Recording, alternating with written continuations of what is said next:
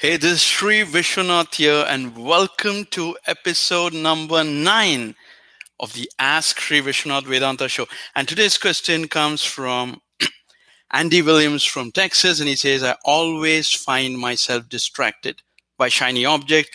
The moment I get up, I'm distracted by the iPhone messages, my thoughts, my feelings, my attraction for sports, my attraction for women. Everything distracts me. I am not able to achieve anything productive. Help me out. So this is very, very, very powerful question. Here's the first thing. I, the good news, Andy, is that I can never be distracted. That's the real thing. I, which is you, can never ever be distracted. What gets distracted is a false visualization. That's the root. So the first thing you got to know is there are three types of bodies. I'm going to give you a very different spin on distraction because it will be very powerful.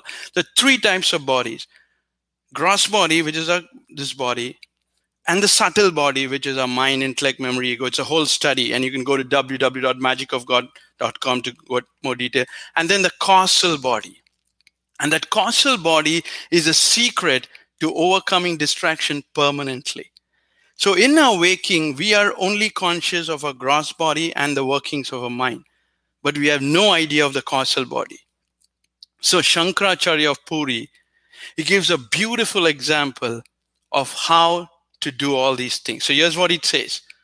the first thing, after you get up, when you take a bath, most people, he says, we are only bathing our body like okay this gross body if i take bath you know i'll it will be nice and clean. My body will be nice. But he says the great ones when they take a bath they remember that they ta- remember the river ganges godavari yamuna all these various rivers they're taking the bath in a holy river.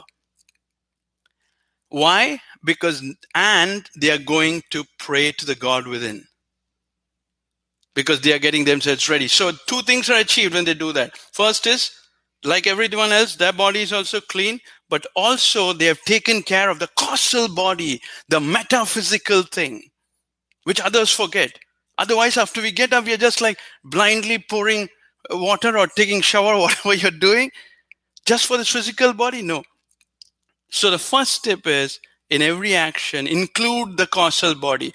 That means now when you do it, other than your gross body, also the dirt or the false visualization in the subtle and causal body that gets corrected when you remember. Remembering is visualizing.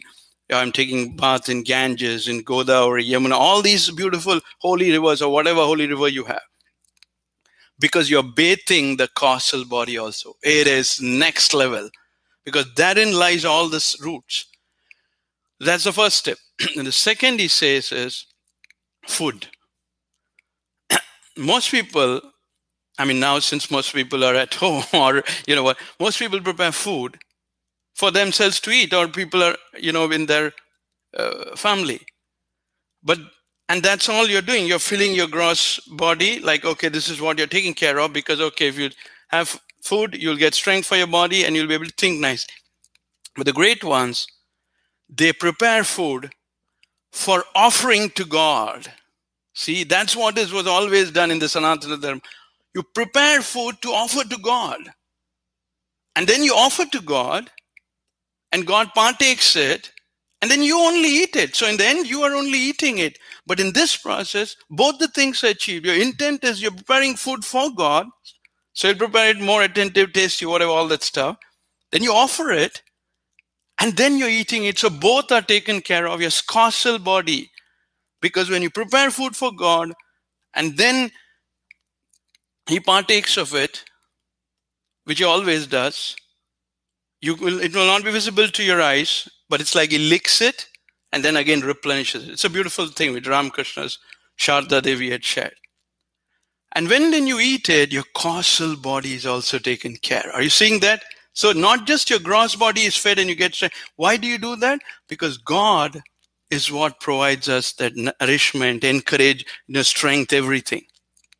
So in every action, you're involving God, You're you're doing it for the causal body also and the gross body. Well, all, all others do only for the for the gross subtle and causal, where all false visualizations are stored. And the third is prayer. When you sit for prayer and you pray, you, Vivekananda says that whenever he prays, he says he first sends light to love and light and energy to the south, the east, the west, and uh, everywhere. So when you pray, your prayer should not only benefit you and the people around you, but it should benefit the whole world because when you put your mind on God, it is called samashti. You're praying for the whole world. So you visualize that the everything good should happen for everyone. At least we can do that in prayer. If we are not doing it in the waking, for sure you can do it in prayer. Because what you're doing is you are not only doing when you're praying, you're not only praying for yourself, but you're also taking care of the causal body. You're praying for the whole world, like north, south, east, west, everyone. Whatever, whether you pray for five minutes or two minutes or two hours or 10, whatever you're doing. So, food, taking bath, prayer. So, in everything, like you're walking in the garden or whatever, you are circling the temple of God. Like you involve the causal body, involve God, involve the causal body in every action. And when you do that in every action, whenever you remember, always include causal body because in the waking state, the causal body is not there. And when you do that, the false visualization is correct. And then when you work,